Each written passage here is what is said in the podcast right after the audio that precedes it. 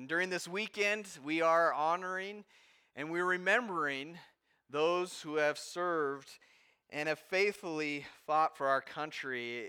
And so, as I thought about Memorial Day, I thought about, well, what's the history behind that? And, and I may not even have it all right as I did some research, but hopefully it's close.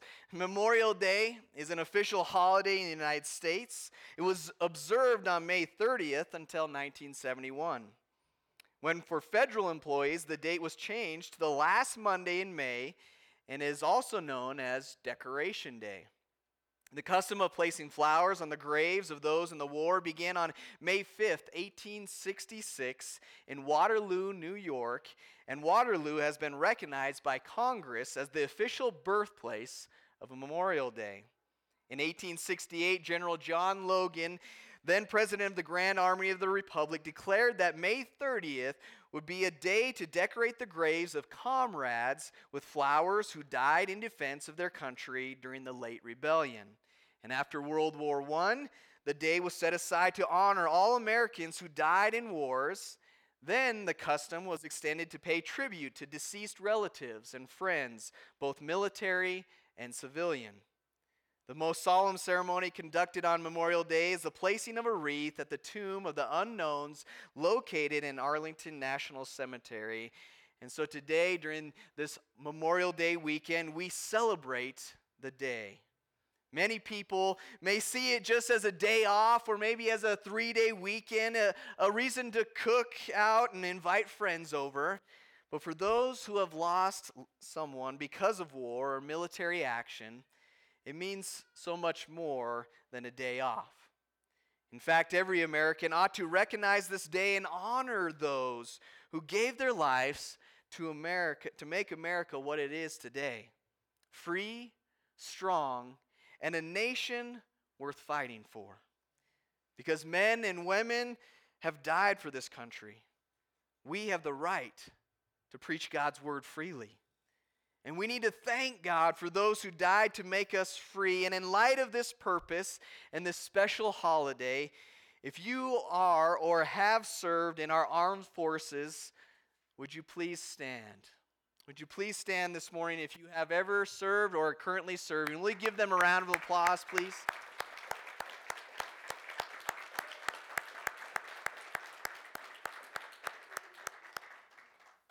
Man, we cannot say thank you enough. But all too often, we begin to forget. Even with a national holiday, we're, we're still a forgetful people. The phrase out of sight, out of mind applies to us a lot of times in our everyday lives. In fact, speaking of forgetting, I, am reminded of an, a story of an elderly husband and wife who visit their doctor when they begin forgetting little things. And the doctor tells them that many people take the time to write notes to themselves so that they don't forget those things. And so when they got home, the, the wife says, Dear, Will you please go to the kitchen and get me a dish of ice cream? And maybe write that down so that you don't forget it. Nonsense, says the husband. I can remember a dish of ice cream. Well, says the wife, I'd also like some strawberries and some whipped cream on it if possible. Well, my memory's not all that bad, says the husband. No problem. A dish of ice cream, some strawberries with whipped cream on top. Got it. I don't need to write it down. And so the husband goes into the kitchen, and his wife hears pots and pans banging. And, and, and after what seems like an eternity, the husband finally emerges from the kitchen and presents his wife with a plate of bacon and eggs. She looks at the plate and asks, Hey, where's the toast I asked for? See, everyone forgets one time or another, according to Karen Bolla, a John Hopkins University researcher. And there are the, these are the things that a lot of people will forget names, where something is, telephone numbers, words, what was said, and faces. And speaking of memory, it's said that there are really three kinds of memory good, bad, and for most of us gentlemen, convenient memory. So, in light of this special weekend of remembering, let us take the time in this service to remember and in remembering to be thankful. Will you pray with me, Father, this morning? Father, I thank you for each one that is here in the building this morning, and I also thank you, Father, for those who are joining us online from around Casper, the state of Wyoming, the United States, and even around the world. Father, I pray that you would bless each one that is gathered together as the body of Christ. Father, may you speak through my words. May they be your words spoken through your word, the Bible, that we would grab hold of what you want us to hear this morning. God, you are faithful. May we be faithful in return. And to the name of Jesus, I pray. Amen. According to dictionary.com, the definition of memorial is serving to preserve remembrance. Serving to preserve remembrance. And my hope this morning is that we would never forget why we celebrate Memorial Day and the people it represents. That we would remember that same, same blessings that take place here in America, that we receive many of those same blessings when it comes to our, our spiritual lives as well. And though we forget, or maybe at times take it for granted, and perhaps treat the day lightly, the sacrifices of the men and women who have fallen have purchased and provided us with many things. And I would like to point out only three of those things and correlate them to our spiritual lives as well. And the first thing, if you're taking notes this morning, is I want us to remember freedom. Remember freedom. Let me share one verse of the song America the Beautiful with you this morning. It's, it's one of the verses, maybe like the fourth or fifth verse down. It says, O beautiful for glory tale of liberating strife, when once and twice for man's avail men lavished precious life. America, America, God shed his grace on thee till selfish gain no longer strain the banner of the free and of the many things the deaths of our soldiers provide for us, freedom is by far one of the greatest. In this country, we enjoy many freedoms. We enjoy those freedoms because of men and women who are willing to pay the ultimate sacrifice on our behalf. And as followers of Jesus Christ, we have a spiritual freedom over sin and death because Jesus was willing to pay the ultimate sacrifice on our behalf. Galatians chapter 5, verse 1. From the NIV, it says, It is for freedom that Christ has set you free. Stand firm then, and do not let yourselves be burdened again by a yoke of slavery. Again, from Galatians 5, verse 1. See, we don't have to live in bondage to sin anymore. We must take Jesus' sacrifice for what it is the perfect lamb sacrifice on our behalf. And, and we can't take it for granted by just continuing to sin. See, we need to value. Value the freedom you have from sin and live a life that remembers that freedom. If you're a baptized believer this morning, then, then you must live like the psalmist who writes in Psalms 119, verse 45. Psalm 119, verse 45 says, I will walk about in freedom, for I have sought out your precepts. God's precepts, his teachings, his guidelines from his word, the only way to really live in spiritual freedom is to be obedient to God's word. John 8, verse 31b through verse 32, again from the NIV, Jesus said, If you hold to my teaching, you are really my disciples. Then you will know the truth, and the truth will set you free. During first service, I, I tried this and it worked out fine. It wasn't the way I was planning to do it, so I'm going to give you a little bit more instructions. I'm going to say something and you're going to repeat what I say, okay? All right, so then you will know the truth, and the truth will set you free. Let's say that one more time. Then you will know the truth, and the truth will set you free. Man, doesn't that seem so simple?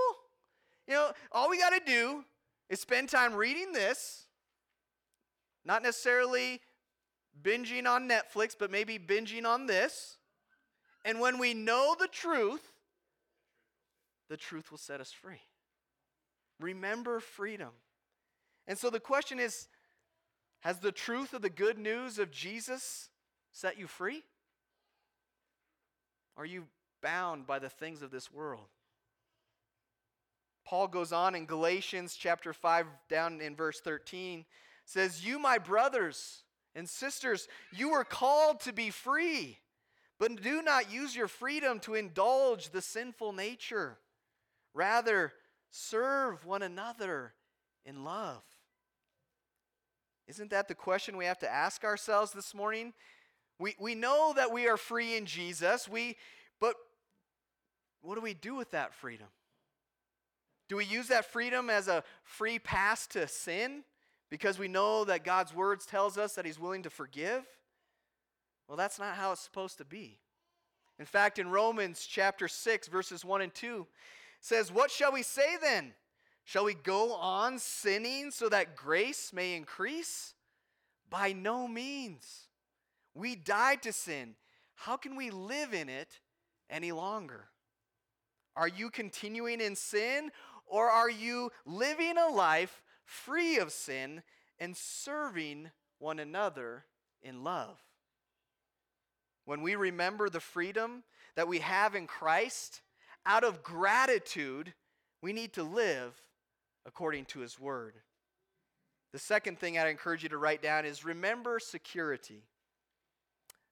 I am most often reminded of the security we enjoy in this nation whenever I watch or read about what goes on around the world. Every night I go to bed in the safety of my own home while wars are fought on foreign soils. I don't go to sleep fearing that my car will be blown up. I'm not going to face bombers on the way to work, no missiles flying overhead, no chaos in the streets. I highly value the security that we receive from living in the United States of America. But even more than that security, I want us to remember the security that we have in Jesus. Psalm 18, verses 1 through 3, are some powerful verses, and it, it begins by saying, for the director of music of David, the servant of the Lord, he sang to the Lord the words of this song when the Lord delivered him from the hand of all his enemies and from the hand of Saul. And these are words that I believe that we can hold firm to. David said, I love you, Lord, my strength. The Lord is my rock, my fortress, and my deliverer. My God is my rock in whom I take refuge, my shield and the horn of my salvation, my stronghold. I called to the Lord, who is worthy of praise, and I have been saved from my enemies. Wow, aren't those some powerful verses? Does that mean that as a Christian we will never get sick? Well, no. Does that mean that we will never face any sort of tragedy in our lives? No. Does that mean we will never have anything bad ever happen to us? No. We live in a broken world. But what it does mean is that we find security, sanctuary, refuge in the God who is in control of everything. When we remember the spiritual security that we have in God, nothing can touch us physically. We know that this is not all we have to look forward to, that this life is not all that there is, There's more to look forward to. We have eternity with God to look forward to.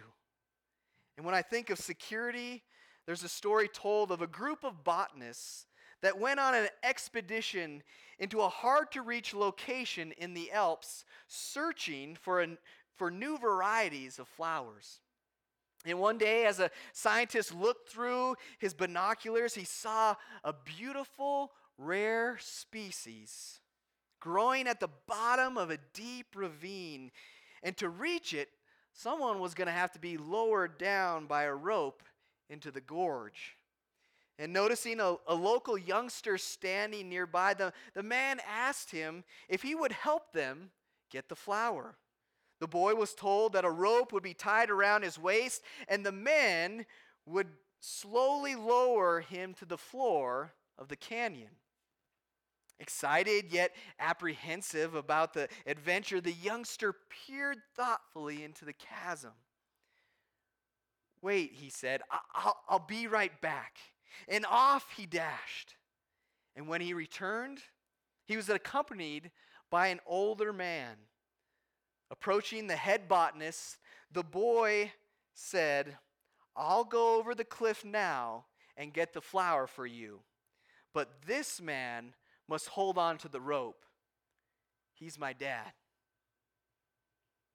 Even if we face scary situations, we know our God is holding the rope. Even if harm should come, we can still find security in our Father. And so, the third thing I would encourage us to remember this morning is to remember peace. With freedom and security comes great peace. In fact, the majority of our nation is so at peace that we are oblivious at times to the terror and turmoil most people in the world face on a daily basis. When we tuck our kids in at night, we can thank a soldier that they can sleep all night in peace. When we relax on our front porches with a fresh cup of coffee, we can thank a soldier. We don't have to worry about friendly fire. It's because they gave their lives that we enjoy the peaceful lives that we do. And it's because Jesus gave his life that we as Christians can enjoy a life of peace in him that non-Christians they just have a hard time understanding. We need to remember where our true peace comes from. It's from the grace and forgiveness offered to us through the sacrifice that Jesus made for us on the cross. In Jesus, we have a peace that surpasses all understanding. Philippians 4, verses 6 and 7 is a passage of scripture that I've read many times over the last three months. It says, Do not be anxious about anything, but in everything, by prayer and supplication, with thanksgiving, let your request be made known to God. And the peace of God, which surpasses all understanding, will guard your hearts and your minds in Christ Jesus. And as Christians, we have the privilege of living a life of peace in a world full of chaos and craziness. It just reminds me of a story that long ago, a man sought the perfect picture of peace. He wanted the perfect picture of peace, and, and not finding one that satisfied, he announced a contest to produce this masterpiece. The challenge stirred the imagination of artists everywhere, and paintings arrived from far and wide. Finally, the great day of revelation arrived, and the judges uncovered one peaceful scene after another while the viewers clapped and cheered. And the tensions grew as only two pictures remained unveiled. As the judge pulled the cover from one, a hush fell over the crowd. A mere smooth lake reflected lacy green birches under the soft blush of the evening sky. Along the grassy shore, a flock of sheep grazed undisturbed. Surely this was the winner. However, the man with the vision uncovered the second painting himself. And the crowd gasped in surprise. Could this be peace? An unbridled waterfall cascaded down a, a rocky precipice. The crowd could almost feel its cold, penetrating spray. Stormy gray clouds threatened to explode with lightning, wind, and rain. In the midst of the thundering noises and bitter chill, a spindly tree clung to the rocks at the edge of the falls. One of its branches reached out in front of the terrestrial waters as if foolishly seeking to experience its full power. A little bird had built a nest in the elbow of that branch. Content and undisturbed in her stormy surroundings, she rested on her eggs. With her eyes closed and her wings ready to cover her little ones, she manifested peace that transcends all earthly turmoil.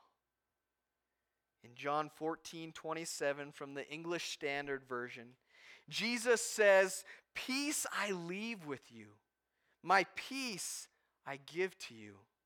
Not as the world gives, do I give to you. Let not your hearts be troubled, neither let them be afraid. John 14, 27. And if you're a follower of Jesus, you need to remember the peace that only God can provide. It was a few weeks before Christmas, 1917. And the beautiful snowy landscapes of Europe were blackened by war. The trenches on one side held the Germans, and on the other side, the trenches were filled with Americans. It was World War I. The ex- exchange of gunshots was intense. Separating them was a very narrow strip of no man's land. A young German soldier attempting to cross that no man's land had been shot and had become entangled in the barbed wire. And he cried out in anguish. Then, in pain, he continued to whimper. Between the shells, all the Americans in that sector could hear him scream. When one American soldier could stand it no longer, he crawled to that German soldier. And when the Americans realized what he was doing, they stopped firing. But the Germans continued. Then a German officer realized what the young American was doing, and he ordered his men to cease firing. Now there was a weird silence across the no man's land, and on his stomach, the American made his way to that German soldier and disentangled him. He stood up with the German in his arms, walked straight to the German trenches, and placed him in the waiting arms of his comrades. Having done so, he turned and started back to the American trenches, and suddenly there was a hand on his shoulder that spun him around. There stood a German officer who had won the Iron Cross, the highest German honor for bravery. And he jerked it from his own uniform and placed it on the American, who walked back to the American trenches. Only when he was safely in the trenches did they resume the insanity of war. That German soldier was thankful for that American soldier's sacrifice. And this morning, we too need to be thankful for the sacrifices that men and women, American soldiers, have made over the years that we might have freedom, that we might have security, that we might have peace here in the United States. And more importantly, may we be thankful for the sacrifice that Jesus made, that those who would give their life over to God would have spiritual freedom security, and peace. And as the praise team comes, we're going to sing a song of invitation this morning. And, and maybe this morning you've never really accepted the freedom, security, and peace that you can have in God because you've never really surrendered your life completely over to Jesus. You've never been immersed, baptized into Jesus. Then I would invite you to come as we sing this morning. And if you're joining us online and you've never made that decision, I would encourage you to reach out through our digital respond invitation card at pvcc.info. May you surrender your life over to God this morning. Will you stand with us this morning?